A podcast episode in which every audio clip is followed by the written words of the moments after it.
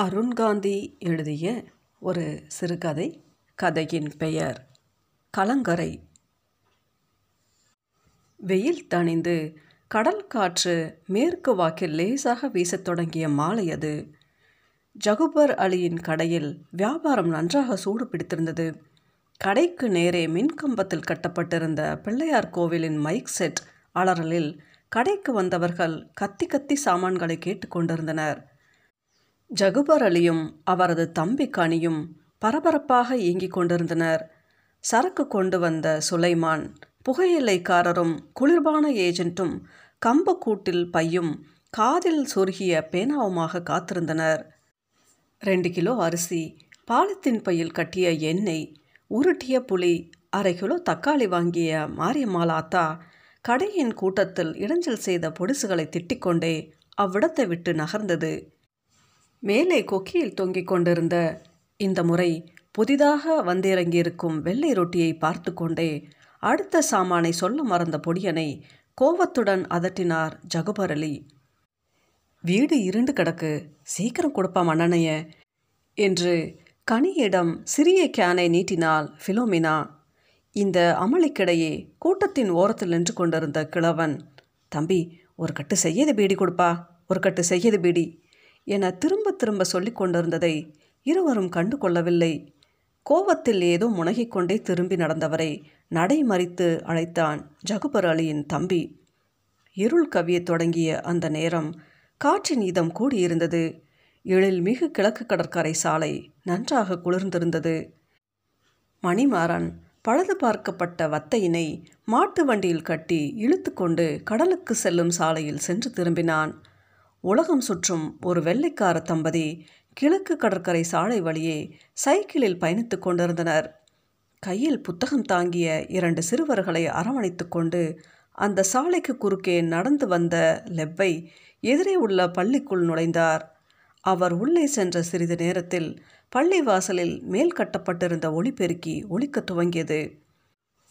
கடைக்கு எதிரே உள்ள நிறுத்தத்தில் ஏர்வாடி செல்லும் ஆரேகால் மருது பாண்டியருக்கு இரண்டு மூன்று பெண்கள் தங்கள் குழந்தைகளுடன் காத்து கொண்டிருந்தனர். எப்பொழுதும் நாகூர் செல்லும் வண்டிக்கு முன்பே வந்துவிடும் ஏர்வாடி வண்டி. அன்று அந்நேரத்திற்கும் வரவில்லை. ஆற்றாமையில் அதில் ஒரு பெண் மருது பாண்டியரை சத்தம் போட்டு திட்டிக் கொண்டிருந்தாள். சிறிது நேரத்தில் ஆறே முக்கால் ராமேஸ்வரம் வண்டியே வந்துவிட்டது. அவர்கள் ஏறிய அந்த வண்டியை விட்டு இறங்கிய வேலு அதே கையோடு வீடியை பற்ற வைத்துக்கொண்டு விறுவிறுவென கடற்கரைக்கு செல்லும் சாலை வழியே நடக்கத் துவங்கினான்.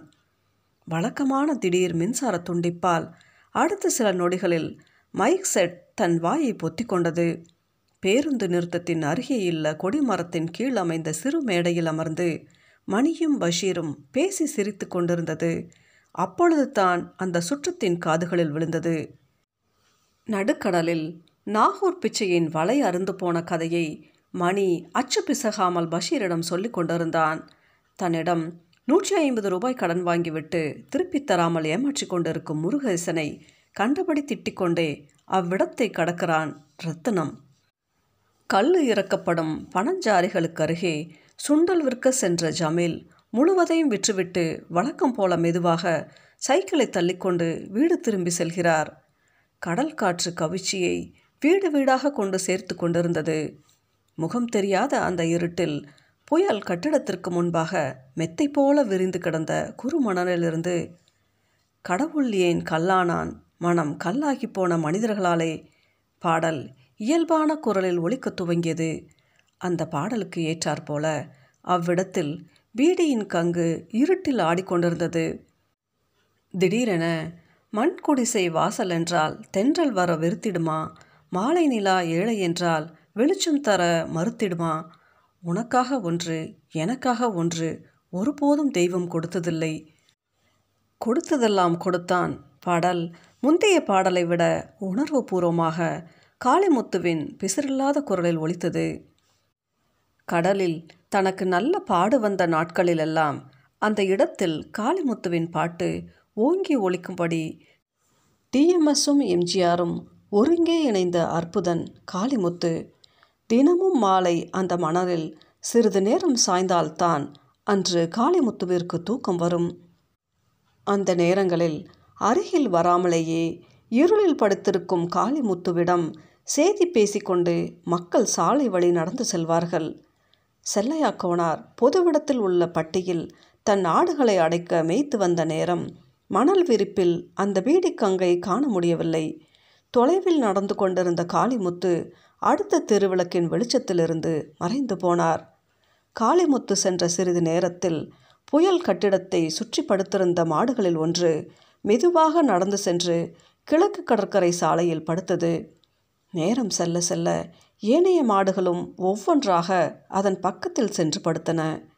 மாடுகள் இரவில் வீட்டிற்கு போவதென்பதும் அவற்றை கட்டுதல் என்பதும் அங்கே வழக்கத்தில் இல்லாத ஒன்று. அந்த முன்னிரவின் பிந்தைய வேளையில் தெற்கிலிருந்து வேளாங்கண்ணிக்கு அந்த நீண்ட நெடிய சாலை வழி நடந்து செல்லும் புனித பயணிகளின் ஒரு குழு இரவில் அங்கே உறங்கி செல்ல இடம் பார்த்து கொண்டிருந்தது. முடிவாக இடித்து போன சத்திரத்தின் அருகில் உள்ள பழைய பெருமாள் கோவில் திண்ணையில் சென்று அமர்ந்து கொண்டு வந்த உணவுப் பொட்டலங்களை பிரித்தனர். ஜகுபர் அலி கடையை மூட ஆயத்தமானார். அந்நேரத்தில் சாலை வழியே பரட்டைத்தலை மற்றும் சிறு துணி மூட்டையுடன் மனம் பிறழ்ந்த பெண் ஒருத்தி மெதுவாக சென்று கொண்டிருந்தாள்.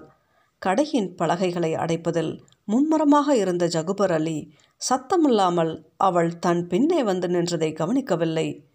திரும்பியவர் திடுக்கிட்ட வேளை அவள் கையை நீட்டி வராத குரலில் ஏதோ பேச முற்பட்டாள். சட்டென்று புரிந்தவராக பலகைக்கு பின்னே கையை விட்டு இரண்டு வாழைப்பழங்களை பீய்த்து கொடுத்தார்.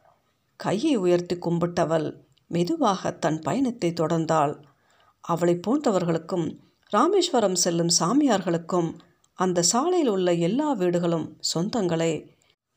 அவர்கள் நினைத்த இடத்தில் உண்டு தங்கி தங்கள் பயணத்தை தொடர்வர். வடக்கிலிருந்து வந்த லாரி ஒன்றின் வெளிச்சத்தில் சாலையில் படுத்திருந்த மாடுகளின் கண்கள் மின்னின. ஹார்னுக்கும் விலகாத மாடுகளை கிளீனர் இறங்கி விரட்டியதும் தன் பயணத்தை தொடர்ந்தனர்.